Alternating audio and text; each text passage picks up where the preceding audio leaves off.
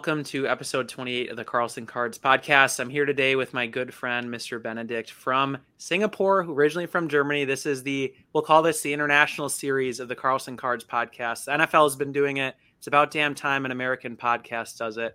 Um, so I'm very excited to have you on here, Benedikt. How are you doing? How's everything been going? How's life?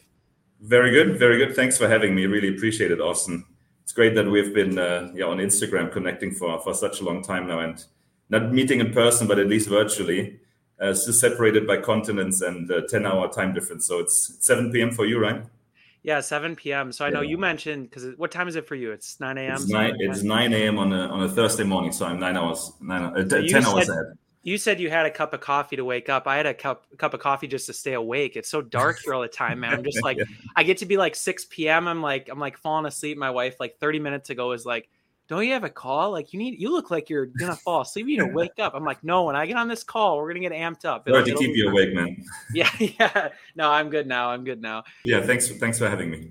Yeah, no problem. I appreciate. It. I'm really happy you're able to join. Um, I was wondering if we could start here, kind of with maybe a little bit about yourself. I know I know some of it just from us chatting.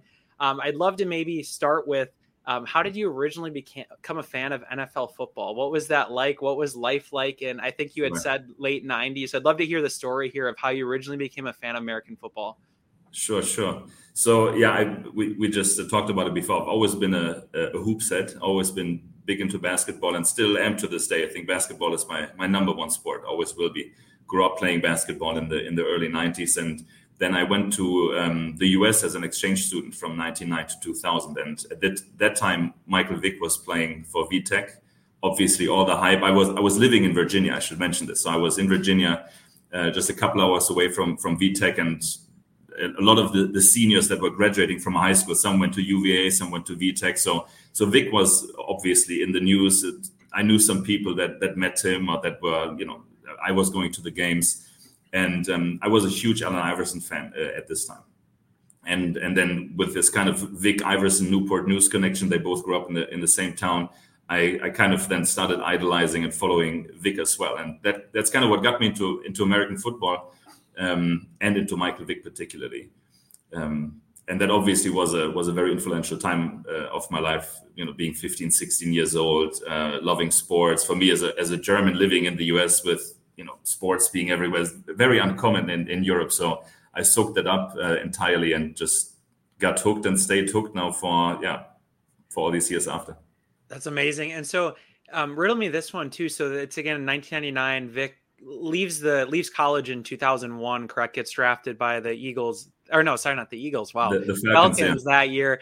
Um, so what happens after you go back to Germany? You know, you were just an exchange. I'm sure you sounds like you enjoyed your experience. You get back there. Um, what happens when you see him get to the NFL? Are you following it? Is that when you start to pick up cards? Like, where did cards kind of tie into this experience? No, yeah, not, not, much. I mean, first of all, after returning from from the US, you know, I was in my then 16, 17 years old. Then then uh, high school ended, college came. Then you know, cards were not really on my mind. Other things were obviously then then taking over. Um, no, cards started way earlier. Cards started way earlier. I was collecting in from 94 to 97 ish um, so that was even before i went to the to the us um, and collecting is difficult if you're not in the us so um, i was buying like the the cheapest upper deck collector's choice products at the local tobacco stores. That's where you where you would get it uh, in, in germany. There are no card stores in, in germany. There are no no shows no nothing. I guess also you know only 5% of all the products ever make it to europe. So i was buying upper deck collector's choice bit of flair, but you know the basic basic cards, all, all basketball. And I was just you know trying to complete sets. Obviously, happy for the occasional Iverson and then Kobe. Um, then 96, 97, but never really got you know big bigger cards and never um, went into grading or any. But obviously, this was also not really around back then. But um, I was collecting back then basketball, and then really just after you know, I guess many people came in came back into cards when when COVID hit then the whole Vick football connection uh, circulated back in.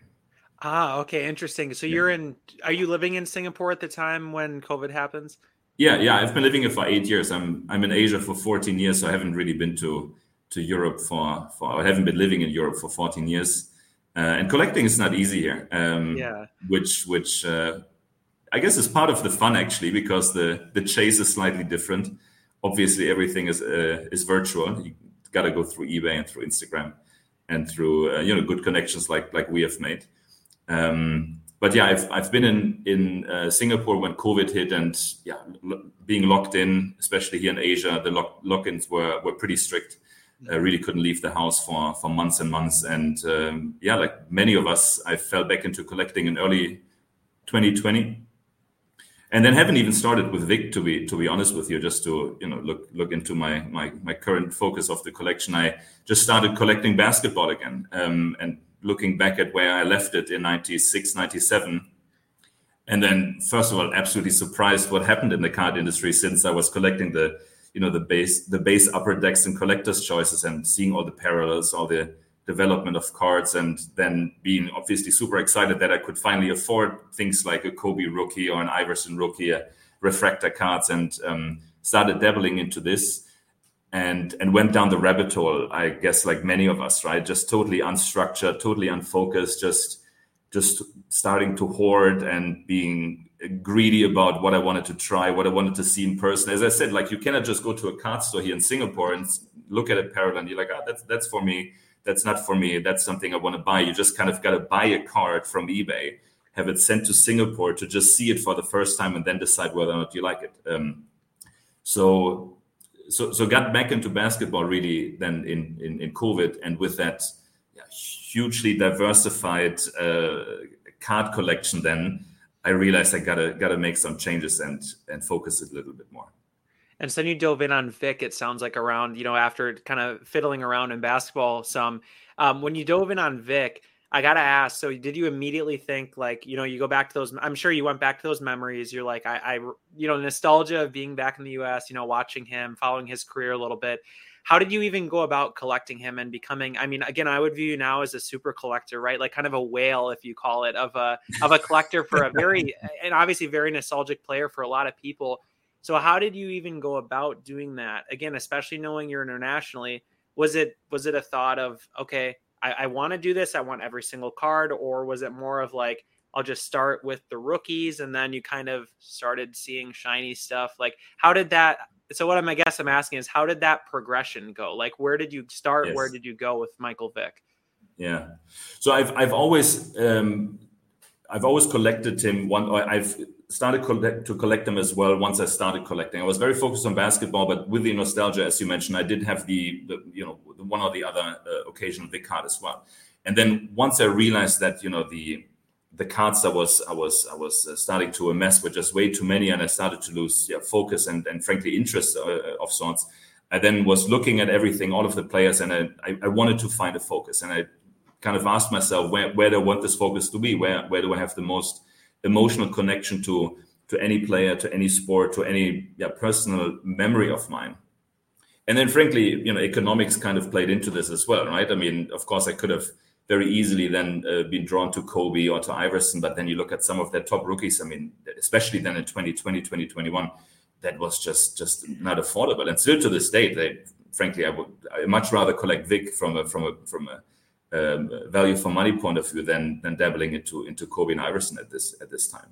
Um, so I just looked at my collection, really started to liquidate literally everything that was not of any emotional uh, uh, connection to me, um, and then fully doubled down on Vick uh, because of that memory and um, you know seeing some of the rookie cuts being more affordable. And then and then as you said, I think the real um, the real beauty of collecting a player is that then you start to realize that your grail card may not be a rookie card. Yeah, your grail card may be that low numbered second or third year card that is almost like a ghost card that nobody's ever seen before. And now you all of a sudden you chase that, uh, which we, which you wouldn't do if you have such a hugely diversified uh, collection, I guess. So um, yeah, just started to consolidate the card collection, and now I'm pretty exclusively focusing on. I still have the occasional Kobe, a couple of Brady's, um, but that's about it not more than 10% of my collection so how did you how did you research even knowing like like you again you mentioned i'm sure we'll talk about this with some of the cards that you have given me photos of that i'm really excited to share and talk more about um, but just in a high level sense how did you go about learning what sets are even out there because i'd imagine like myself you know around 2020 2021 to me, it, I, when I think back, it seemed like football was kind of a wasteland. Like it wasn't really clear. There wasn't a lot of content saying like, "Oh, by the way, these sets are cool. They're out here." You know, like for basketball, I saw that, but not football. Did you have the same experience, or was were you able to kind of figure it out on your own, or did you learn from others? How did you go about doing that?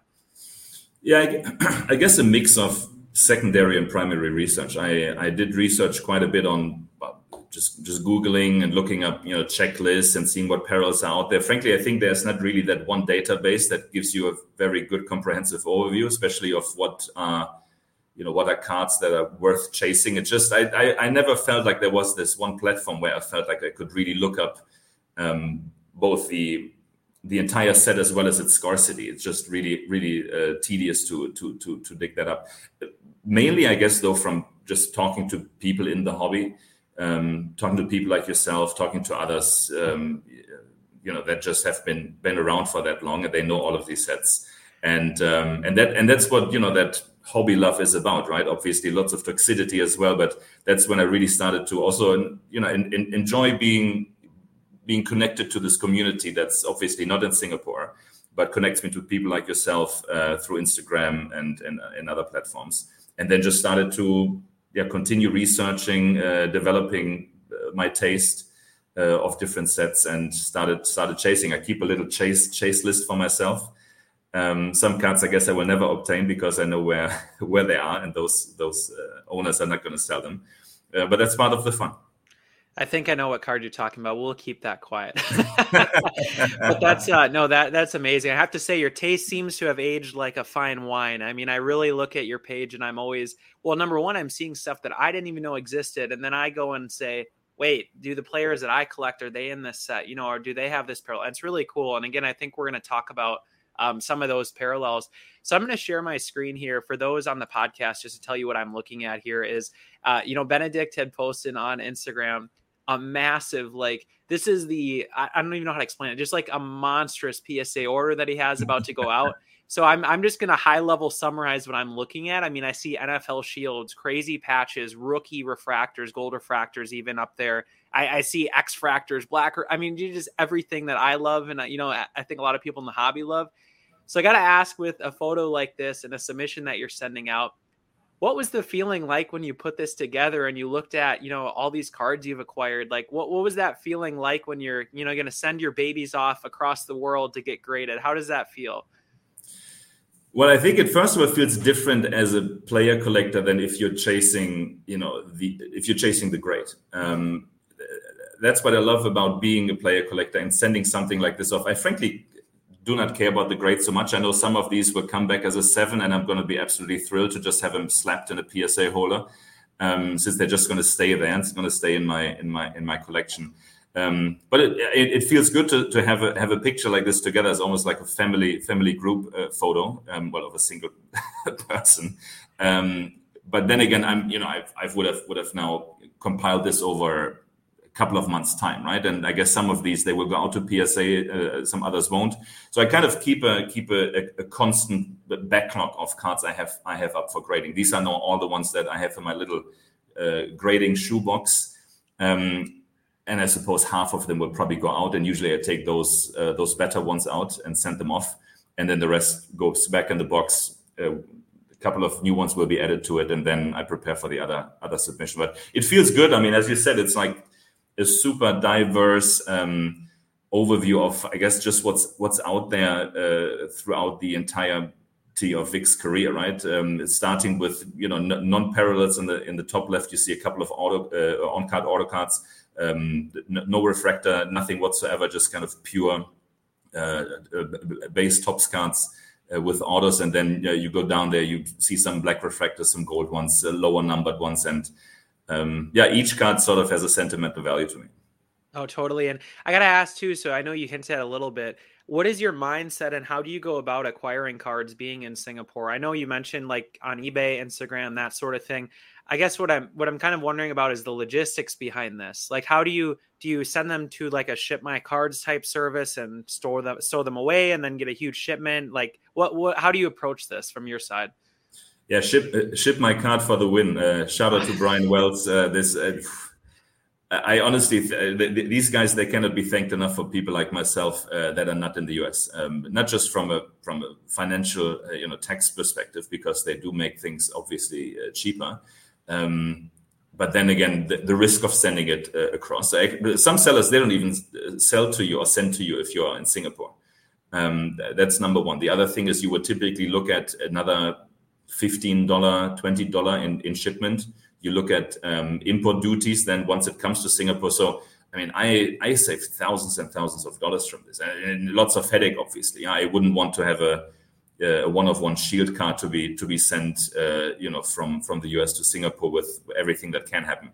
Um, so yeah, it's it's it's exclusively ship my cards. I've never, uh, or no, let me rephrase it. Since I am with ship my cards, I think I started using them at 21, about a year after I, I, I went back in the hobby and um, every single card goes goes there. They have a fantastic service.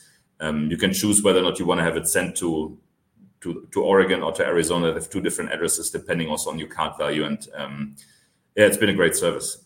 And everybody that I know as well here in, in this region, they they all use Ship My Cards. I know we made a nice trade. Um, you know, I had a 2006 Finest Black X Fractor PSA 10 Vick that I hit, and my mind was blown. And then I posted it and you're like, hey, hey, hey, I, I love this card. and then um, we ended up making a sweet deal. I think, you know, you gave me a 2013 Select Gold Le'Veon Bell. And I have to say, from a US perspective, being able to ship it to like a ship my cards, like you've kind of already highlighted, so much better because I'm not worried about it getting lost. And then we yeah. have to probably figure out, well, who's, you know, do I pay you? Do you pay me now that it's lost? You know, and then the other side too is like, no offense to myself, but like, I don't think I could figure out the shipment to Singapore. I mean, I just feel like there's a lot of ways to screw it up so yeah, that that totally makes sense now that you say that. And to like summarize what they do is it kind of it's a warehouse where you ship your cards. You have an account, kind of like a check out my cards or COMC where it kind of stores them there, and then you can yeah. just take them out whenever. Okay, great. Yeah, it's exactly this, and um, they they offer tons of other stuff. They they have a little shop as well where you can buy just top loaders and and, and, and one touches and stuff. Um, it's it's super convenient to use. Uh, great service. I think it's uh, comparison to the value they, they give to you, it's very affordable and um, just works yeah like like clockwork. Um, as as a as a again someone who's international, um, one thing I kind of wonder, or this makes me think of, is you know we always talk about, or you probably see this too, of oh let's grow the hobby, blah blah blah blah blah. But then I see a company like this, and again after we're talking sitting here, it's like I can totally see how a company like that provides a massive service for somebody again like yourself internationally and I wonder, I'm like kind of surprised, and maybe they're out there, but that we don't see more services kind of targeting the international audience. You know, I see, I think we see a lot of the these U.S. companies coming out with the same types of service that we've already seen by three other companies, and it's like I don't know. To me, it's, I'm surprised there's not more you know targeted growth internationally through a company like this. Like this just seems like an awesome sure. innovation by them. It is, yeah. I'm I'm frankly also surprised uh, by the by the lack of competition. I guess competition comes more from from existing players, obviously like eBay or PSA, even to offer vault, vault services. Uh, ultimately, that that could be a substitute.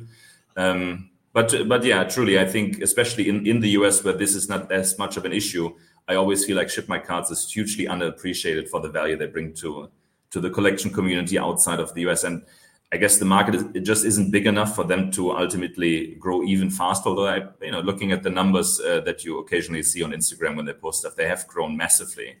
Um, so yeah, once again, you know, shout out to these guys. That they, w- without them, it just wouldn't be possible. I, I could I could never buy it. You know, some of these cards that you see on the screen here, they are they are twenty bucks, uh, ten bucks even, right? Um, and I still want them, and I still have a you know have a emotional connection to them. They they they they they they are just you know right up there with with uh, some of the more expensive cards. You would never send a card like this to Singapore, right? Because logistics and everything would just make this card uh, uh you know twice twice the cost. Yeah. Um, so for that, it's great. No, totally awesome. So I think now, um, if we could zoom in on, I, I know when you first sent me um, this photo, I right away my eyes were drawn to these 2002 finest cards that we see in front of us. Um, and I know, just again for anyone listening, what I have shown is a top photo is four cards that are the same parallel that you can explain to us what they are, and then we have one card that's its own parallel that's even more I mean, cool looking. Probably they're both very similar. And then photo below, we have a better angle that kind of shows you just the shine and the pop of how, this parallel and how good it looks. Uh, so, can you tell me what these cards are here? And I guess throw in how the heck did you find all of these? I mean, I can't believe it. Yeah, that's a good question, especially being being so far away from the from the epicenter of, of card collection. So so what, what we're seeing on the screen are the 2002 uh, Topps Finest um, X-Fractor Hotbox uh, parallels numbers uh, out of 20, and um, yeah, they just as you said, they just pop. Um, it's it's it, I mean this specific product is not uh, a new refractor type. I mean these have been around since '96.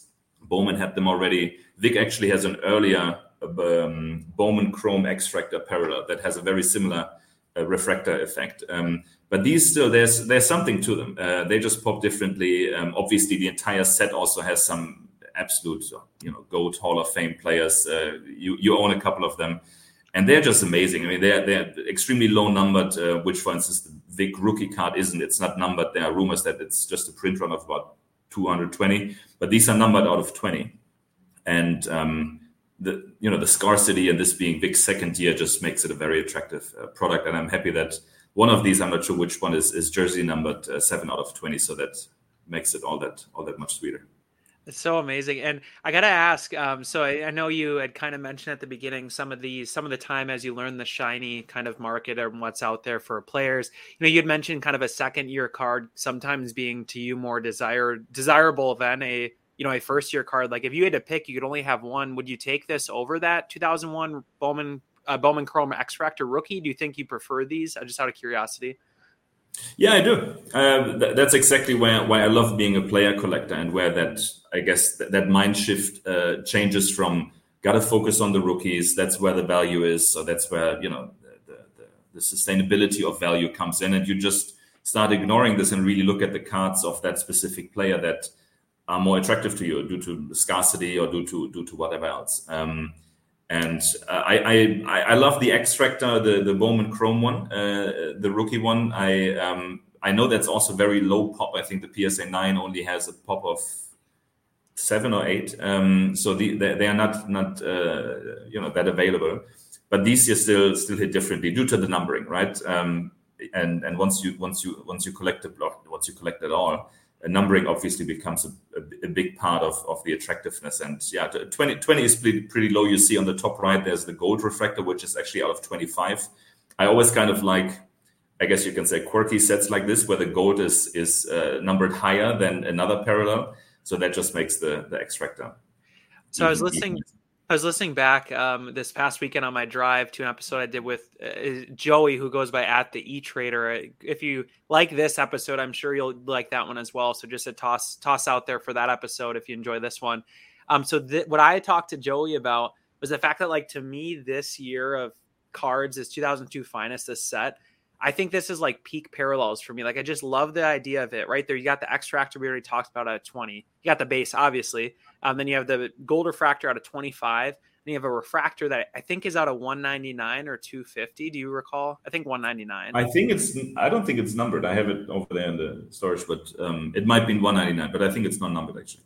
Okay, I, I, I love the fact that that's like that's it, like that's it, right? You have a little bit of everything. I don't know. Do you feel the same? Like when you start getting later on, and there's all these parallels, oh, for sure, yeah. still get overwhelming. Yes, yeah, yeah I love I, I, love pure sets like this, and um, admittedly, there are some awesome refractor types in you know the later years where they have the, these so-called rainbows, but um, I'm I'm a I'm a purist when I when it comes to collecting, and I and I like the the, the limitation of refractor types and um, yeah, I think that that is one one part of what makes this this set really shining.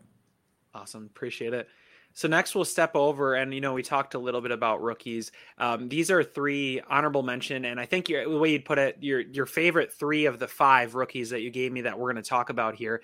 Um, so I'd love if you could just kind of step through, and then um, as well explain what we're looking at. So someone who's just listening without the visual knows what we're looking at. So feel free to tar- start with whichever card you'd like but i am excited to hear the story here of how you got these cards what they mean to you that sort of thing. Sure sure. Yeah happily. Yeah so these are three three of my you know the favorite rookie cards. It's obviously difficult to, to pick among among the many. Um, what you see on the far left is a 2001 Donruss Elite um, status uh, status out of seven um, pretty cool because you know obviously the entire numbering is is Vick's uh, jersey number.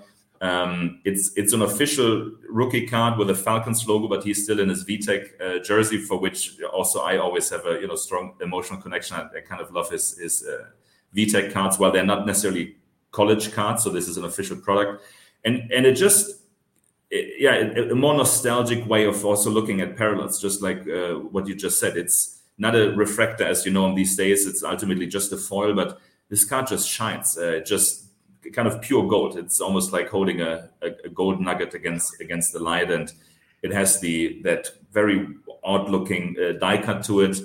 And I'm super happy. I graded this myself. I'm super happy it it, it became a, a mint nine. Which it's gonna be a monster is. grade. And are these? Is this like a pop one? Have you ever seen another copy of this card? There's another one. Yeah, yeah, there's another. I was surprised. There's another copy on on eBay actually right now. So whoever's interested in, in buying this, uh, I'm not given the price that it's listed for, and I'm happy with this one. But um, yeah, there's. I think I think it's a pop two. Um, and uh, and in total, I think three or four are graded.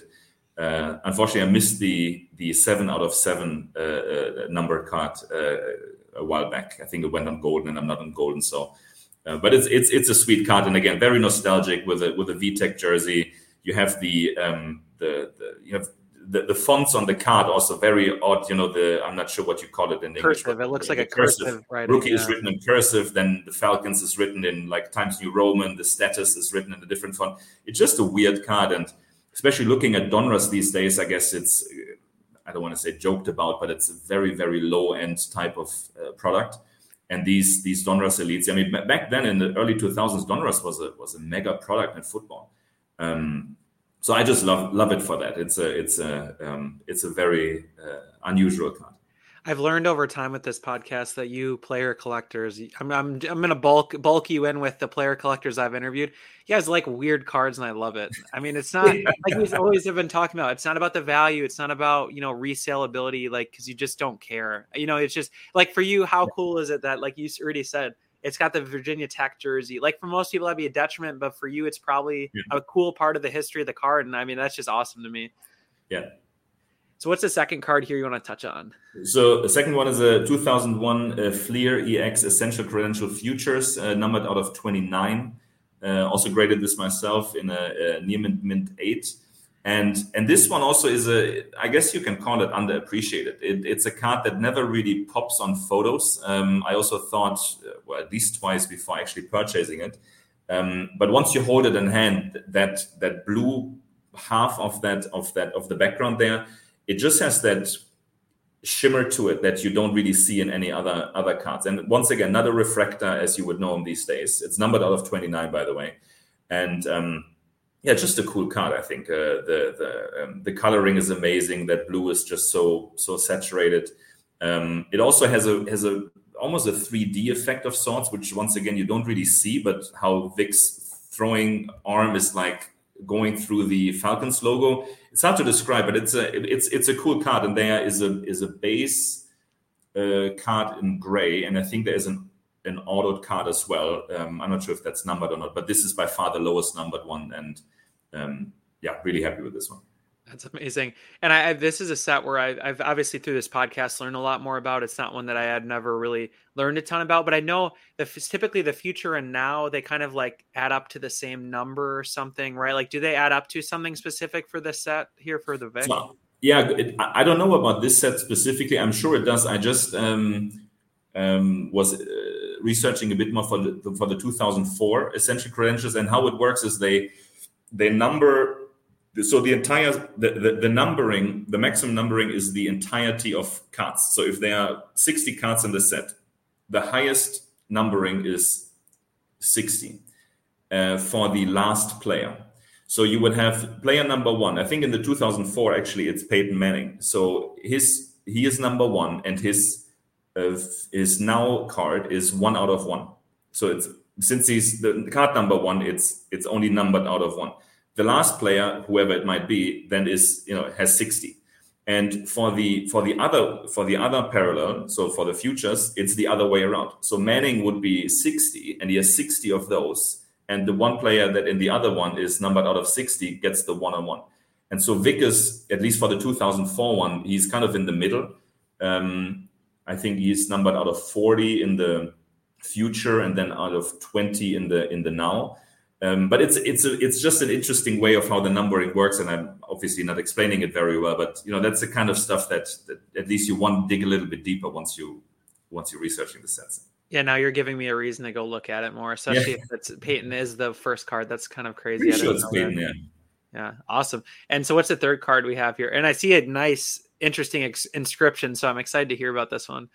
Yeah, that well, that's obviously the big the big uh, charm of this card. So this is a uh, 2001 Playoff Contenders uh, Championship ticket uh, out of 100. So arguably also one of his his better and lower numbered uh, rookie cards. And um, I have a couple of those without inscriptions, but this year is hand inscribed by Vick, and it has his auto on it, and below this it says 2001 NFL number one pick, NFL uh, quarterback uh, record uh, 6,109 uh, rush, I guess, rushing yards, obviously. So it's pretty cool. So he hand inscribed this on on that card, I guess, at a signing somewhere, and um, that record is still. I mean, he still holds that record. While many of his records have been broken in the past, this one he still holds. I think number two is uh, Cam Newton, which I mean, who will not break it. Uh, Lamar is the only active player that's on on number four, I think, with probably still a thousand rushing yards to go. So let's let's see how that plays out. I also don't really care, but it's just cool to know, you know, rare rookie card. Vick obviously held this in his hand, not just signed it, but took the time to, you know, write number one draft pick, uh, rushing record. It's it's just pretty cool, and I always love inscriptions on cards that just give that little extra to to the autograph. And, and frankly, no no offense to Mike Vick in case he's watching it, but he just doesn't have the prettiest prettiest signature. Um, and so I, I just love the fact that this adds a little adds a little extra. Oh, awesome. Really appreciate the story here. I like how you mentioned too the hand inscribed because like to me like it's it's interesting to think about. I've never thought of it this way, but like you know, a typical set, I would imagine they're getting a hundred cards. Like say this was a hundred, he was autoing all of them originally with the set. I'm sure he yeah. just scribbled down, scribbled down, scribbled down, next card. But this is kind of cool because obviously, like you mentioned, you definitely know he took the time to like write on it. You know, a little little more unique. That's that's pretty cool. Yes. Awesome. So then fourth slot, or sorry, then next, uh, sorry, four and five cards here are um they're still they're still rookies, but they're two that I couldn't fit on the first slide, so that's why they're on this slide here. Uh, what are we looking at in front of us here? no, I, I, think it's actually nice that you separate it because I I always think of well, no, I do believe every player has that that one rookie card. Um, mm-hmm. While there are you know m- many many rookie cards that are attractive and valuable, and maybe the rookie card is not the most valuable one. But when it comes to Michael Vick, I always think that his 2001 Bowman Chrome, especially the gold refractor, is is the rookie card. Um, that's just the, the, the Grail card. If anybody ever starts with collecting Vick, uh, that's where I would start. Uh, no matter how many different parallels now I'm chasing through, you know, all the different years, that is the one card uh, that I'm also chasing here. I'm kind of sad I only have the in the PSA eight right now. I think I have six or seven of them. I have two raw copies that I'm really, really hopeful to be able to uh, to mint. Um, but this, you, this you, have one, or, you have six or seven of these sitting around. I, I have I have six in a PSA eight. I have one in a, a BGS eight five, and I have two Raws that I'm hoping to to beat the eight out of. So this is really my absolute chase card in terms of great. So once you have you you know there's a difference. Once you obtained a certain card, you kind of uh, fix that itch to have that card.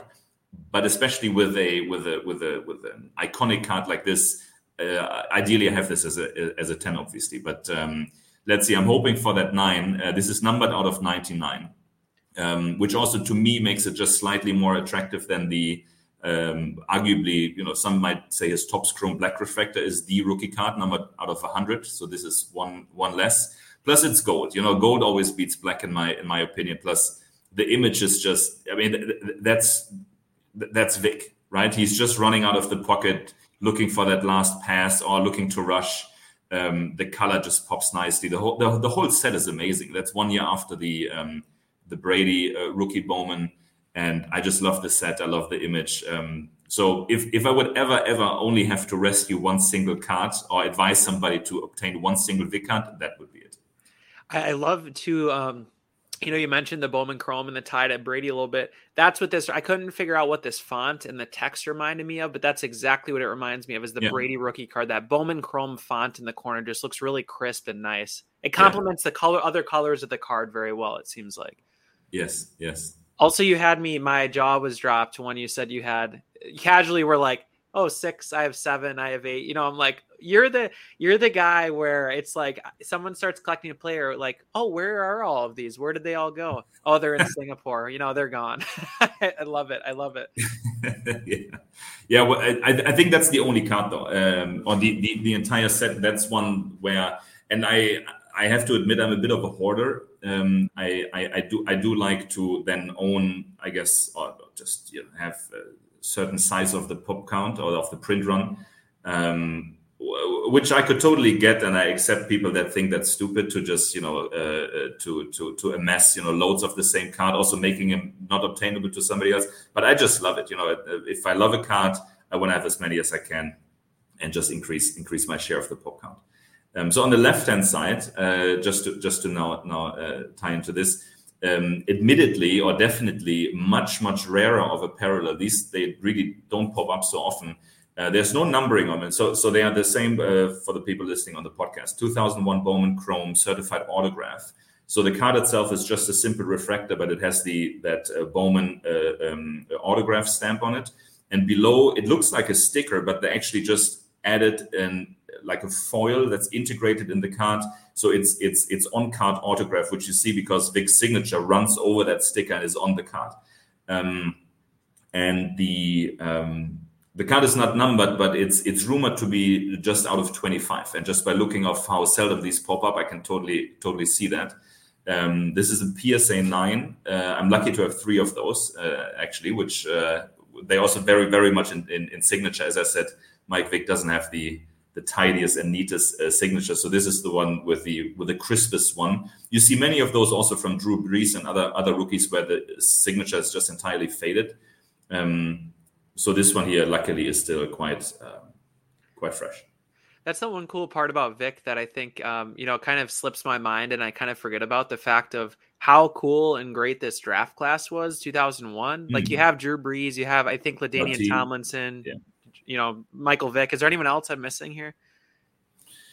No, I think these are the, the these are the big three. Uh, yeah, for sure, there are others, but I'm yeah, I've not uh, dove deep enough into the rookie class to know. But these are the top three. Yeah. yeah. Obviously, all all legendary players. That's so cool. I love when you have that trio of Hall of Famers in a set. You know, there's a bunch that a lot in the 80s that that happened, 98, you know, with Randy Moss and Peyton Manning and Woodson, mm-hmm. which I enjoy collecting. So I'm sure there's people out here who enjoy, you know, collecting this specific draft class. That's awesome. All right, so now we move to the shiny, shiny, shiny stuff that is uh, non-rookie.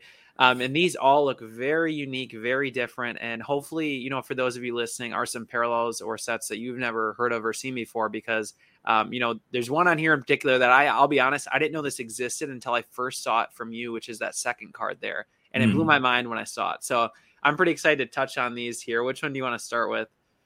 I'll just take it left to right. Uh, so yeah, as you said, so these are all non-rookie cards, also not the most expensive ones, but these are just cards that I love for for its uniqueness, for for the refractor effect, and as you said, you know, so, some some of them are just not really just not really out there. So um, on on the left, it's uh, 2002, so second year Topps Pristine. I've always been a big sucker for Pristine. I think hugely underrated, especially like between 2001, 2000, uh, yeah, 2000 2004. Mm-hmm. That's some pretty cool cards. So this is the 2002 gold refractor, um, numbered out of 79. Oh, 79. 79. right? Yes, yeah, numbered out of 79.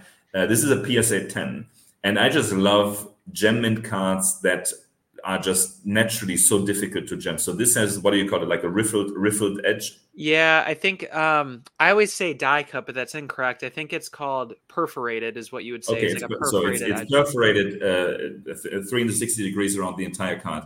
Um, the the image is amazing, the color match is amazing, and um, it just yeah, especially because pristine is not much talked about, and I think uh, you just shared with me a Brady card you gemmed uh, the other day. I, I, just love 2002, 2003, 2004 pristine. They have, I mean, they were called pristine for a reason, right? Just like finest, I think finest didn't get enough love for for the longest time. I always feel like there was a reason why Topps named those products pristine and finest, and um, this one particularly, and once again talking about uh, pop count, not bragging at all, but I just love the fact that this is uh, surprisingly a pop three, the PSA 10. And I own all three of them, which is. Uh, just... I thought you were going to say I know where the other two are. No, you have. I, I do. This. It's so. I awesome. know where they are. They are. They are with me here in my in my cabinet. That's amazing. And so, ironically, the reason I shot off that out of 79s, I have a Peyton Manning that I gem myself as well. That I think is a pop two, and I know where the other one is. I don't have it, but um, it's. Uh, I think it's I can't remember his name's Curtis, um, but he he has the other one, so it's kind of cool. I love this set, and this was actually, you know, for those of you listening, um, I wanted to kind of get into these runs, like these golds, and I felt like for me, like for Peyton Manning, for instance, there's so many years it was overwhelming. So I actually started with Pristine, and it was really satisfying because there's only the, you know, all three years. I don't know about Vick, but like Peyton Manning, it's just the gold, the refractor, both of which are numbered, pretty low numbered, and then the base, just base card. So you can actually yep. finish a set for all three years again reasonably i think they're pretty cheap compared to the other sets too. I don't know i think so too. Even the brady I, I, I have a i have a gold and a regular refractor brady mm-hmm. and they are still comparatively obtainable. I think pristine just doesn't get enough love and uh, i personally think this is they, they, they will they will age very well and hold value quite well because they're currently not not priced very highly. It's a great card. They just it's just a high quality product yeah, the other thing is too. I I just kind of thought of this as you said that, but like, what else are you gonna look for in 2002? Like these finest, you can't find. I mean, just to be honest, like the X Fractors golds are obscenely hard to find. You've had a lot of luck, obviously, which is amazing. But then, like, two, I can't even like Topps Chrome. You just have the black refractor, right? So for those who like the golds, there's really, I mean, there's no other options, which I think is awesome. That's, That's again, true. not yeah, to hype the setup. I'm biased, but like, I just really like this set. I think it looks great as well. Like, every I agree with everything you've said. Yeah, well, but maybe maybe this was Topps' kind of product strategy, right? To keep it fairly limited in the in the base set in the Topps Chrome set, and then outsource the more prestigious uh, or pristine and finest products to different different uh, mm-hmm. products on it altogether. Yeah. Which yeah, just uh, they don't make them like this anymore. no, yeah, they don't make them like they used to. Whatever people say, that's cool. Yes. So what's the so yes? Yeah, so I got to say this. The second card here is one like I just mentioned. Um, I actually two weeks ago or last is two weeks ago now. I someone came on had the LaDainian Tomlinson of this card, and what's mm. interesting is you were the first person I ever saw this card of. I didn't know it existed, so I'd love if you could kind of touch on this card and explain sure. where you found it. How did you even find out it existed? That kind of thing. I'd love to hear some info here. Um. So, so first of all, this is a 2004 finest um, refractor extractor, whatever that means. Once again, with the perforated edges. Um, the the the 2004 finest product also is a, is an interesting one. It it also doesn't get much love. It has a, a to my knowledge three parallels only. One is a refractor, or four refractor, gold refractor, X refractor, and this refractor extractor, which has the perforated edges. And frankly, all four cards look virtually the same. Um, the the extractor effect also is not that prominent that it would differentiate it all that much. So the cards all look very very similar but they're very differently numbered. And what I love about this card here, once again, hard hard to to uh, grade because of the perforated edges. This is numbered out of five, so an insanely low numbered uh, parallel, which I don't know where I found this one. I, I bought one of eBay, the one uh, another one from from an Instagram friend, and um, I have one in, in the PSA six, one in PSA seven. They just yeah, they're hard to grade. But I just love the fact that they are numbered out of five and look so similar to those that are not numbered and out of 150, with the with the edges just being the only differentiator. So very very subtle.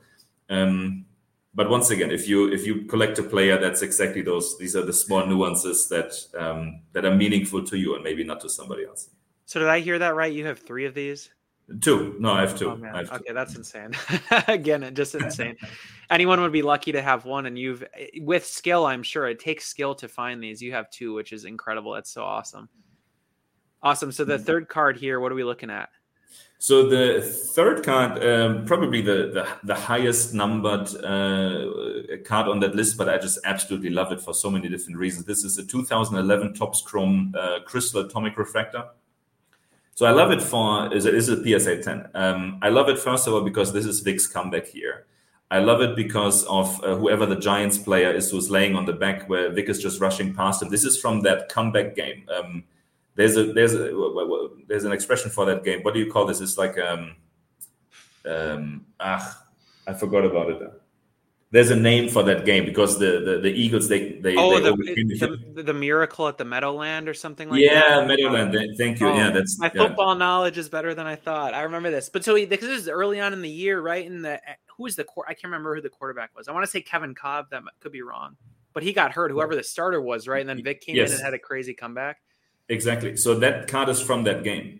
Oh, and wow. I think that's and that's and that's that game that really when you know manifested Vick back into the league. Um, and um, yeah, I guess also kind of rejuvenated him, and then you know uh, could, uh, helped him to continue on a, on a fairly successful run run with the Eagles. So that card is from that game. So really, kind of Vick's uh, rookie Eagle card, if you want to call it this. Um, and this is numbered out of 139, so fairly high. But that refractor effect, out of all refractors I've seen in my entire life, this one is at least top three. Um, to me, this is kind of the equivalent of the 2002 finest. Um, and you know, funny enough, because this is now Vick with the Eagles, the other one was, was Vick with the Falcons. Two very, very yeah prominent, um, shiny refractor effects, uh, so, so, different. Although this isn't the the OG cracked ice, I think uh, you know the earlier Bowman's best in 98, 99, they already had a, a, similar effect. But this wasn't really on a chrome card, right? This was more foil, foil uh, uh, technology. But this this one here, especially compared to the Panini cracked ice ones there's just uh, no comparison. These they just pop so differently, and um, yeah, I love the card. I just I just have have to put it up there. It's probably not even more than a than a hundred dollar card, I guess, but I just I just love it. That's the part I love about football cards. When I mentioned it being kind of the wild, wild west, like there's like all these parallels and sets like this, for instance, that are just so affordable, and it's always crazy to me when you see what these modern quarterbacks sell for. When you have a a Michael Vick that looks this amazing and it's a PSA 10 that's probably like not even 100 bucks. Like it just goes to show you if people have nostalgic players that they like, I think you'd be surprised what you can find and you'll learn about yeah. and that sort of thing. That's amazing. Absolutely. Absolutely. I think the I think the Brady the Brady goes for 3k and a PSA 9 or something like this, right? So yeah, as you said, I I, I much rather take take the uh, the competition is is uh, is too high for the other players. Certainly. Yeah. I mean, yeah, no, you got that right. That's for sure. I got to ask too. So you mentioned, you know, Eagles jersey here. Um, eh, do you like the fact that he has all the different teams and kind of steps through his story? Like, I would imagine, you know, obviously, you know, as myself as a fan of players, it's always great when they stay with the team forever. But what I kind of like about Vick, and maybe you're the same, is like, like you said, there's all these chapters. Like he came back and it wasn't expected. He was this good and even like with the Steelers, right? I mean, it's not like he didn't provide any value there. Like it's just really cool. Not a lot of players do that with that many teams. Do you find you're not you know yourself thinking the same way here for Michael Vick? I, I, I, do now. I didn't didn't always. Um, I didn't really look much into his Eagles cards for a long time because for me Vick has always been you know Falcons, and um, I love also then you know the the earlier years, and I love the nostalgia. I, I, I kind of just knew him always as a Falcon because I've had this long stretch where I just didn't really follow follow football or him at all. So the Eagles stuff wasn't too interesting to me until I then really researched and you know uh, looked up and uh, saw, saw, more of his uh, Eagles comeback story, and. Um, and, and, and, and I do like that this is a, a second chapter, and he kind of reinvented himself. Uh, came back strong. Obviously, I I don't like and I do appreciate the the controversy for the fact that there are different chapters. I think that's uh, something that obviously stings uh, a, a, bit there. Um, but then again, I, I, I do like that there are different chapters, and then throughout the years with uh, with the Jets, and now on the the fourth, moving on to the fourth card, you do actually see a couple of cool cards of him in different jerseys. But ultimately, if I would have to choose, I would always take cards of him in a in a in a Falcons uh, jersey. Yeah, no, totally. I like the word you used too there, like remade him, remade himself, because I didn't realize either. Like, I just knew you always knew the controversy with him, and I never knew a lot of the context besides what he did.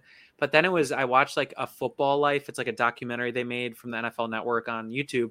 I was really surprised how much he changed and seems to have grown afterwards, which made me respect him a lot more. I know he does a lot with charity with animals and so like stuff like that, which is just really cool because I think like nowadays, you know, people don't really a lot of times seems like get a second chance, but he did and made the most of it, which is just awesome, I think.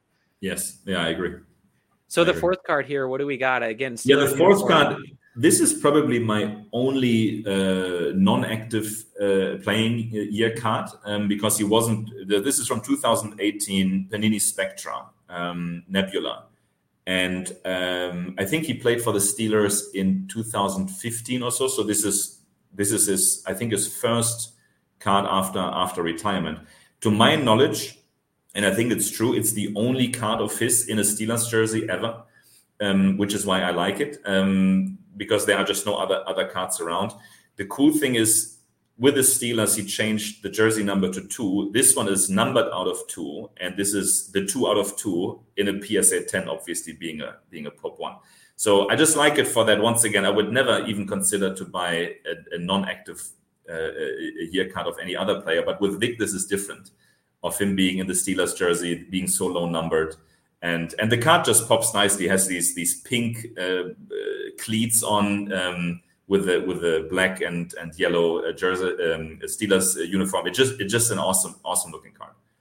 No, that's amazing and really interesting. Again, another example of like a not a mainstream card whatsoever, but a, a, really unique and cool card for. I can imagine as a player collector, you see this on eBay or something, and you're like, "What the heck is that? I got to go. You know, I got to pick that up and add that. That's really awesome." Yeah, that's the. It's the only card I ever bought on uh, what is it, that that platform called? My Slabs. My Slabs, yeah, yeah. Um, but I bought a draw. I didn't can you buy rock? Yeah, obviously. Yeah, I bought a yeah. draw of MySlabs, um, also for very yeah very affordable price. And yeah, they're different. You know, I would it's the only Nebula or Spectra card I own because they have so many parallels uh, out of 49, out of 30, out of whatever. Some of these they go for 20, 30 bucks. But once again, that New Jersey numbered numbering um, is just it's just pretty pretty cool out of two. Awesome.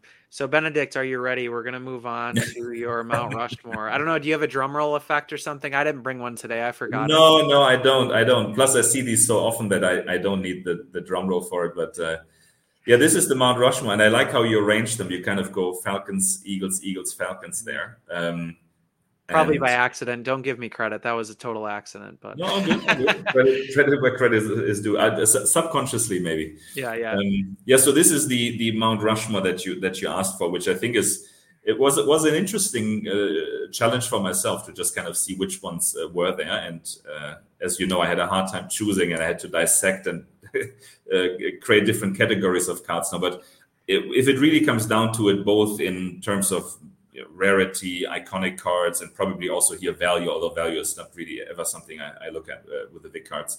These are probably the the top four.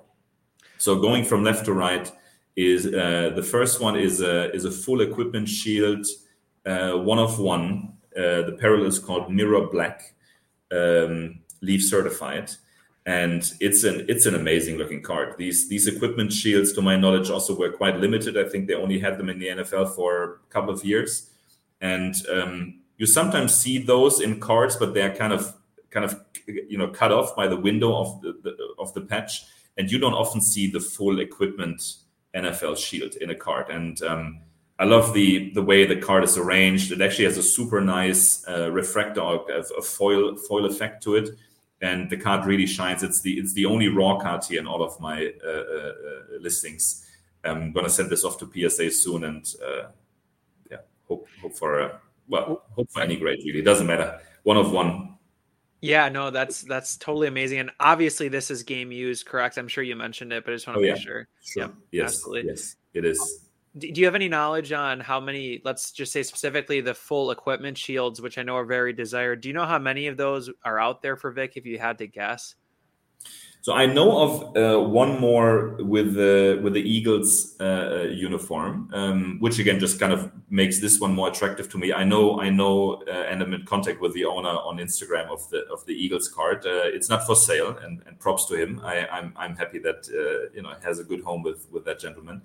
but to my knowledge, only only these two, which doesn't mean that there there aren't many more out there. But I, I, I guess you know by right these should be quite limited.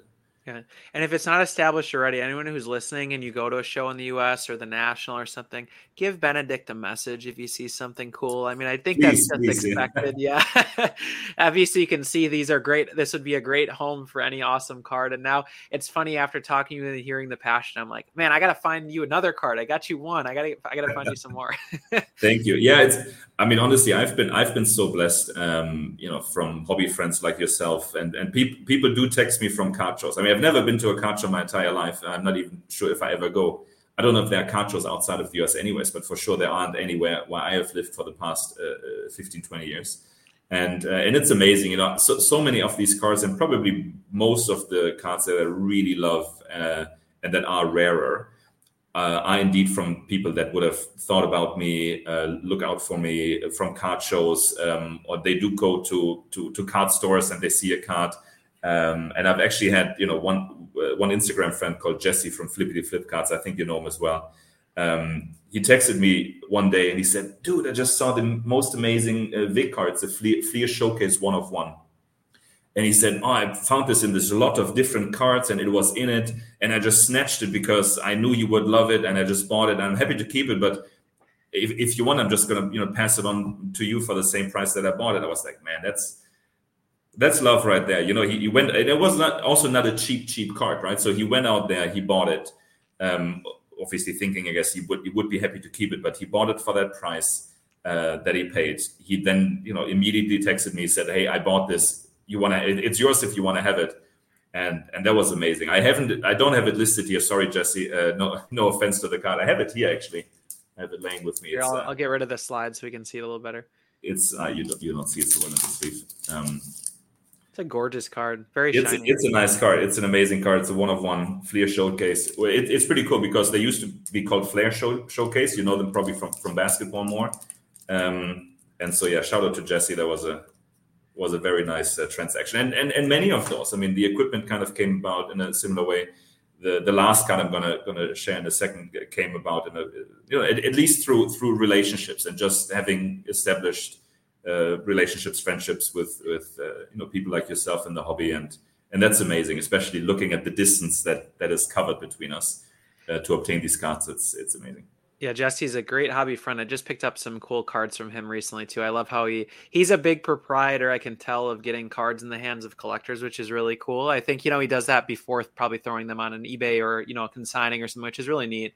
Um, and one question I want to ask that kind of came to mind. I, I wish I'd maybe asked this earlier, but um, what is your what is your inspiration for collecting in terms of like a community? Is it strictly through instagram that you're able to like share your cards and connect with people? Or have you met any collectors locally whatsoever or is all of your collecting and sharing it's been facilitated through instagram pretty much? Yeah yeah it has. I mean you are actually the first person i meet at least virtually um, and no the rest is just instagram and mm-hmm. You know big big disclaimer i'm not a social media guy at all. My private instagram has one single post from 15 years ago post of me and my wife when we were still dating and and i have like 23 followers and i follow 10 people. Um, and the whole instagram thing really not because i like you know i like the attention or like social media but really just to build these relationships and and i guess create attention as you said for people to look out for for stuff and there's just so much kindness um, among certain people um, but then again so so much of it that people go out of their way to just just as you said, make sure the the right cards they make it to the right collection. And um, yeah, so Instagram is yeah, and no other platform. I, I, don't use Facebook. I think Facebook is just flooded with with junk, and it's too difficult for me to find stuff as well. Um, and and that's the only platform. I, I only go through Instagram, and it, and it works well. I have probably a good handful of people that I interact with regularly, and uh, and it's fun. It's awesome. really cool. Appreciate. It. Yeah, I was always kind of curious about that because I know for me, I, am lucky to have the local friends and you know meet them at shows and that sort of thing. But man, I, I, can just imagine being international if there's not a community that that Instagram is just so key. So that that totally makes sense. It is, yeah. I mean, collecting is, and it's uh, you know not not uh, trying to sound melodramatic, but it's yeah. it's it's a very lonely hobby. You know, if you are just here in Singapore, I have. Uh, one buddy of mine, a good buddy who's a work colleague as well, uh, Tim's card collection. Shout out to him um, he's the only other guy that I know in, in, in, Singapore that, that collects, and we just kind of started collecting uh, again together.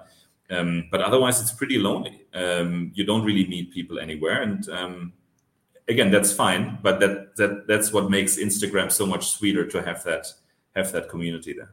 Oh, definitely makes sense. So, what's uh what's the second card we have here? How many copies do you have, and how do I get one of them? Sorry, only one, and ah. obviously not, not for sale. I know it's a set that you that you love uh, love a lot, and you do collect. If I if I would have a second, I would definitely uh, make sure that we, we, we find a good solution for it. So this is, uh, as you know, 2013 uh, first year select gold prism numbered out of 10, and um, yeah, just an iconic product. Um, I, I just love these earlier golds because you know they are just gold. You know, not like one of the, some of the the the, the newer uh, or more recent products where gold is just kind of a, a side note or an afterthought.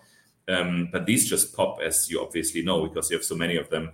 And um, the cool thing about this one is I uh, bought a draw, graded it myself, gemmed it. Um, you know the the joy of this, um, and this is jersey number. This is seven out of ten. So Just incredible. What, yeah. That's like hits everything. I mean, yeah, you have the jersey number, you have the the PSA 10 here. I'd like the fact that it's Eagles and not one of these other teams too. You know, right? It's not Steelers, it's not Jets or something. That's just yes. oh man, just such an awesome card. It is a cool card, yeah. And I like, uh, you know, you touch on to the gold color here. I, I love, love, love how, like you said, it's just super gold. And I don't know what it is about this like 13, 14, and no offense to like 2012 Prism that we're going to talk about in a second, but the gold here is just so like I don't know the color they use. Something about it. The scans just make them look beautiful. I have to say, they just make them look beautiful. Yes, I, I used to be big into into Select until they became more widely available and uh, had then also all these different parallels. Um, I think Select is a fantastic product, and once again, I think this this will age very well, especially the the, the first first year ones. Um, yeah, it's just a very also the design of it, is very very classic, very um, almost traditional kind of looking like right? That that, that border is is is curved and uh, look, looks very elegant. Yeah certainly like so second or third card here also i like the border um, what do we, what do we got here how did you get it that sort of thing We'd love to hear more um, well, this one a bit more straightforward in terms of how I obtained it. Uh, 2012 first year Prizm, uh, gold Prizm out of 10. I think this is two out of 10, so not jersey numbered uh, in a mint nine. And just an iconic product, right? And these have just been getting more and more attention, more and more love. Some people call them the you know the, the, the PMGs of our our generation, which I I don't know if I agree to it, but I think they are almost similarly uh, iconic uh, at this stage. Um, and uh, yeah, it, it just pops right. And once again, it's a cool pose of of Vick just uh, you know kind of looking for a pass or looking for an opening to rush out of the pocket. Uh, the gold here pops as well, um, at, at, least as, as, as nicely as the select one, and um, just just an iconic card. Uh, really, I, I don't think I have much more kind of uh, history to share uh, or context to share with it, but it's just iconic. And I, I bought it off eBay. I, wanted it in, in an auction. What was funny is I I, lo- I lost out on the auction initially, and then I guess the uh, the, the winner, the, the the buyer, didn't pay and it went up the next day. And so I kind of had a good reference value in terms of what I had to bid. And then I, I won it on the second run, which obviously made me happy. And I've had this now for a couple of years and surely not going to leave my collection. For you, is this one that, um, how do I put this? Like, it's kind of like the, card that's out there and you know is the one that you really want to get and is going to be at the top of your collection for a long time. Like did you immediately view this set as something that you wanted to pursue or did you kind of figure it out over time that you know this was one that you wanted? Yeah so um like i, I guess what i'm trying to say is like for me i picked up that peyton it was always that one in the distance that i didn't think i'd ever get to acquire it was like the pillar i knew i wanted this so bad but i just didn't know how to even get it like that sort of thing it was just always that one that was out there for me yeah, uh, I, I can totally see that. And I think it's been like that for me with other cards. With this one, not so much. I got this actually quite early on in, in you know, doubling down on, on my Vick collection. And um, I obviously always knew it was an uh, iconic and, you know, very desirable set. Um, but I didn't really do more research and started acquiring more, at least of that of that set until after. Um, and uh, but, but, but once again, it's it's and I'm not the biggest Panini fan, especially of their you know gazillion of different parallels these days. But this one still is a very pure uh, set, right? You have the refractor, you have the green, both not numbered. You have the red uh, die cut, not numbered, which is a pretty cool die cut actually. And so, and I started to buy quite heavily then also into into those uh, mainly raw and and graded them. And then obviously for this one, and this I guess ties into you know the the beauty of the set and the chase after the set there's still a black finite out there, one of one, and a so-called pylon, which is like an orange um, parallel that was only available for for on uh, from online auction uh, back in 2012. So very interesting way to uh, to distribute and sell those. Um, the black finite, I know where it is. Shout out to my man Spinotron, who very kindly offered it to me for sale, but unfortunately not at a price that was uh, was um, yeah anything that I could churn out right now. But at least I know where it is. Obviously, with a with a huge uh, passionate collector, so I also. Uh, uh, I guess I can feel sure that he's not just to, you know, toss it out there. And if, if he's ever serious about uh, moving it or lowering the price, hopefully he will he will hook me up. So there's still this is definitely one major major uh, chase card for me. Hey, and that one you don't have to use ship my cards for, right? I think he's from Singapore, isn't he? Uh, no, I think he's from China uh, originally. Oh, okay. He's living in, in Germany. Funny enough, so I guess I have oh, a so okay. funny funny parallel to to to my life. Uh, so he's living in Germany in Berlin, and uh, but he's also a heavy. Therefore, he's a very heavy ship my cards user. So. Um, and I believe his finite is with Ship My Cards. It's in his Ship My Cards vault. So, so transferring is easy. Yes, Spino, if you're if you're listening, um, we don't need to make this so difficult. Just uh... uh you got to shoot your shot up publicly. That's funny. That's awesome. I, I, I ask him every once in a while, probably probably every every other month or so. I just, I mean, we we we text occasionally, but uh, I just always remind him that I'm still interested. And I mean, it's it's a huge card, and then if I, I, I know from him he does see this also as a PMG uh, ish uh, set in terms of being iconic and you know also in 10 20 30 years i think being regarded as something that uh, was definitely a game changer for the for the for the industry and you know the black finite one of one i mean uh, frankly for for any player yeah these cards they they uh, they warrant a huge uh, premium and yeah vick uh, still gets enough hobby love for him to um, to price this at a premium yeah, definitely. I suppose he part of the logic too is go find another one. Oh wait, that's the only one. yeah. Awesome. So I appreciate the insight there. That's really, really interesting to hear your thought process on that. I hope it works out at some point or vice versa, right? If, you know, at least we can appreciate it from afar and you know where it is. Uh, yeah. So what's the fourth card here? We have the Mount Rushmore, fourth and final card. So the fourth card here is, yeah, I, I, I would say arguably Vick's uh, biggest uh, rookie, um, biggest RPA card. It's a 2001 SP Authentic signed patch. Um, and very funny funny product. So, so first of all, what I was told actually from somebody at, at PSA, um, Ryan, he um, uh, shared with me that this was the first set that um, included rookie patches. Um, so this is the first set that had rookie patch autos in in football cards. So very iconic set. There are also only three players, I do believe, Brees, LT, and, and Vick, who, who did have indeed uh, RPAs in the set. So very, you know, kind of uh, groundbreaking, game changing in terms of what else you could do to uh, slap a premium uh, on a card to really add value. Um, back then, but this is just from secondary research. I don't know this, but from what I'm told, this was the card to get. This was hotter than any Jordan card. You know, 2001. Uh, big big chase uh, vick was all the hype and uh, this was an extremely popular card you look at some of the sales histories through Card Ladder or whatever these cards were going for thousands of dollars in 2001. Wow. And some of those you can get now for 500 bucks. So, you know, you just look at any type of asset, any anything in the world, any, you know, alternative investment, what wouldn't you want to buy for a cheaper price now than it was 20 years ago? I mean, just look at it from this perspective. These cards were going for $1,200 back in, two, uh, in 2001, which is nuts. So, so this one here particularly I like because the cards attractiveness is really only differentiated through the patch mm. um, and I guess the quality or the the crispness of the of the autograph. Um, so this one here now is they're all numbered out of uh, 250. I should have mentioned this before for the people just listening. They're all numbered out of 250. There's no differentiation. There are no one of ones. No no lower numbered uh, uh, parallels. And this one here has the Falcons head of the Falcons logo in that uh, patch window, which uh, just to me makes it arguably the best RPA card you can you can have there, and um, yeah, that's why I love the card. It's just it's it's it's it's a weird product in a way that it's so high numbered and uh, then has uh, the Falcons logo in the same 250 numbering as it would have a you know like a white napkin patch. That's what I was going to ask. So when they have something like I don't know how cards are made, but if there's numbering at a 250 here, are all of these patches coming off of a single jersey or two? Like, do you have any knowledge on that? Because I know the variation is high, right? They have to use every type of every part of the jersey is probably used, right? So I so I assume uh, I I do know, but I think it's written on the card as well. It's it's an event worn patch. It's from the rookie from the rookie shoot.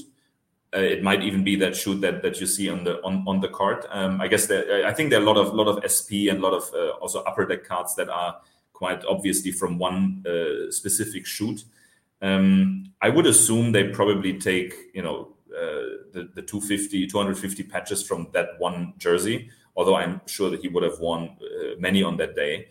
Um, but I don't know what the process uh, the process is behind it. I, I, do know there are some cards that have just have a plain white patch, which is ultimately I always think more attractive actually than um, uh, than not because if you look at his jersey, it's obviously a black jersey. It's from the seven, right? So you have a patch that's entirely from the jersey number, which is pretty cool when you think about it.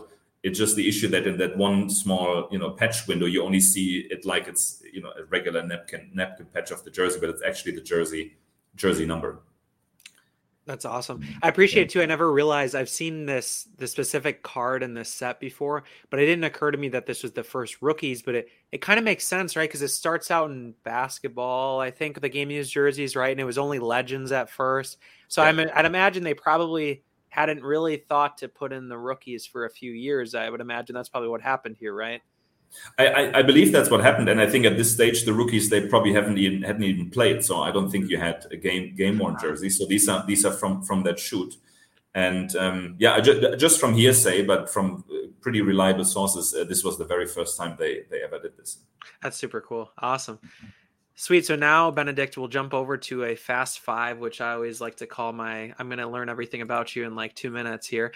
Um, so I want to ask first question just to warm us up. Uh, what is your favorite play from Michael Vick's career? If one comes, is there one that comes to mind for you? Something iconic, whether that's in college or NFL, just something that comes to mind that you really enjoyed. Uh, no, I don't think a very specific one. I, I, I, what I do like also looking at it as a as a comeback story. I believe it was indeed the the first or one of his first uh, uh, games back uh, from you know his his break.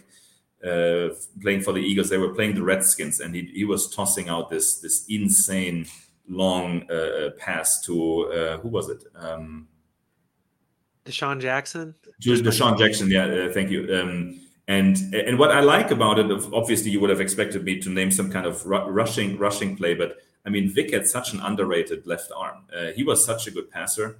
Um, and I think that really started to shine even more when he was with the Eagles. And to, to me, that kind of you know summarizes also that comeback story. He, he, was so good in good at rushing. He was breaking breaking ankles uh, when he was playing for the Eagles. But you know, just to come back and and and and uh, you know throw out passes like this was um, something that I will definitely remember. Definitely.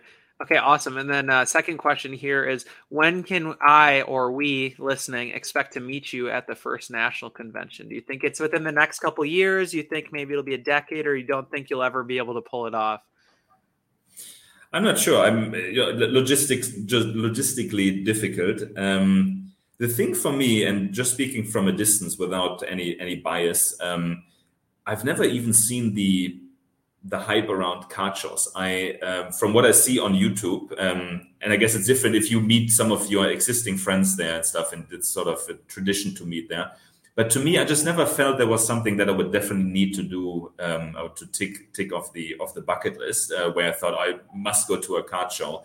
Um, if I ever go, I think I would indeed go to meet people like you in person and not necessarily for the cards.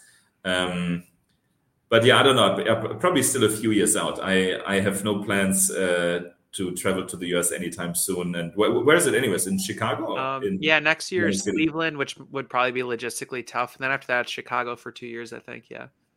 Let's see. Let's see. Yeah, if, we'll see, yeah. business, uh, if I'm ever in the US for business or so, I might I might see if I can drop by be awesome. I suppose for you, part of the dilemma, like well, like most of us, is you know you're finding so many cards online. It's like I don't even know what you'd imagine finding at the show that would you know be better than what you already are finding online. I don't know. I run into that even, and I live right by Chicago, and I still think yeah. that same thing.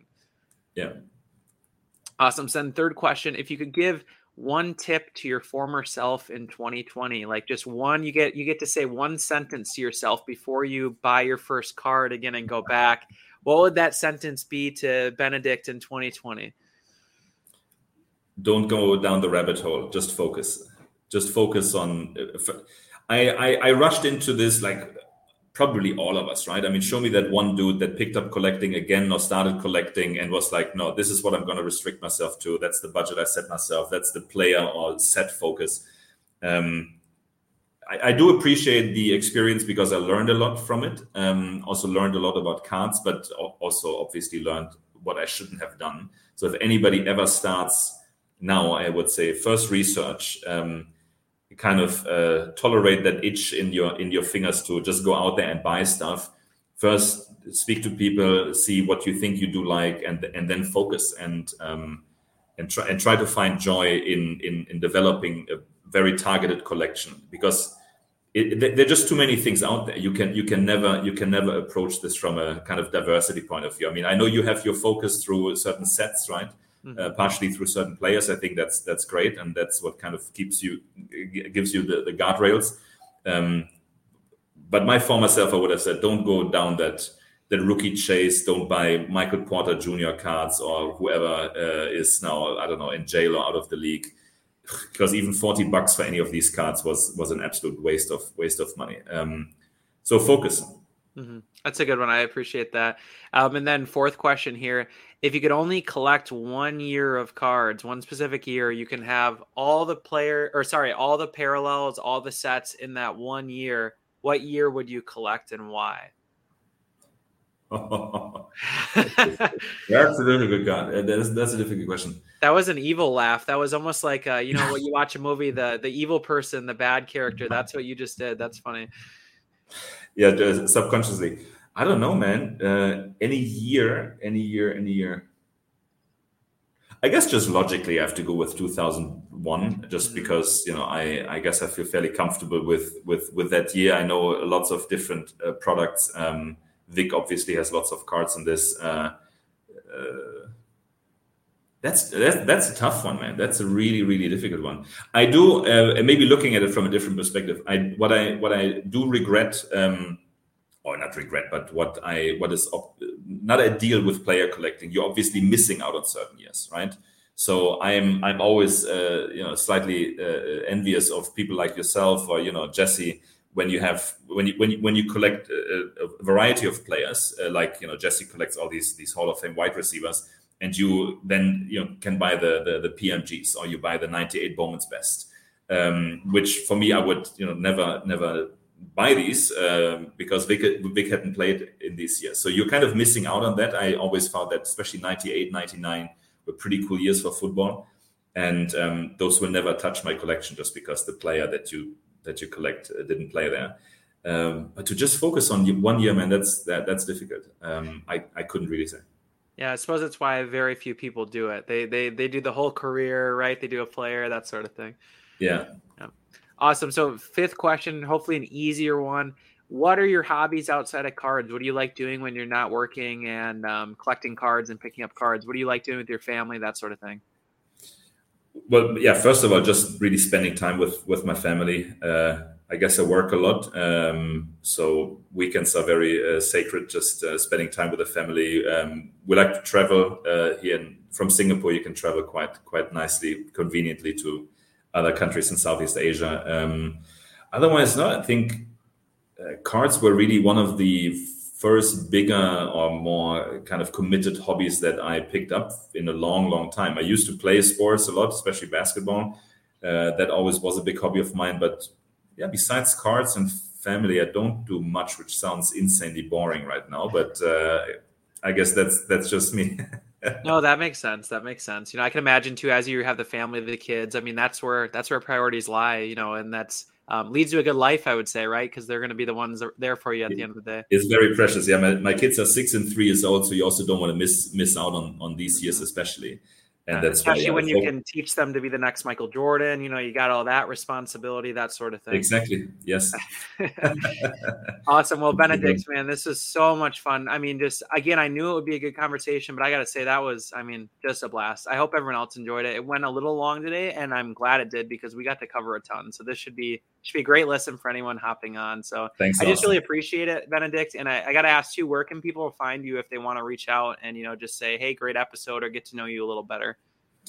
yeah, just reach out to me on Instagram, uh, Vick7 Collector. It's uh, written in the uh, in the name there, and uh, just reach out to me on Instagram and uh, just have uh, you know fun conversation about cards. So obviously, if you have uh, Vick cards to offer, reach out to me. Don't ask if anything is for sale because it's not, never will be. Um, yeah, just reach out to me uh, to me on, on, Instagram. And thanks for for for inviting me, Austin, and uh, what you're doing for the hobby. I, I, love the podcast. I think it's such a great format. Um, somebody should interview you for sure for a podcast. I mean, maybe we we can swap roles uh, one day. I might not be the best interviewer, due to might not being native a native speaker, but somebody should interview you. The format is amazing, and and thanks for doing this. I I hope you have lots of success with it. I appreciate it, man. I think there's more to learn from you guys, but maybe maybe in a few years we'll catch me doing this on the flip side. We'll see. appreciate it so much, man. Have a good one. All right, buddy. Take care.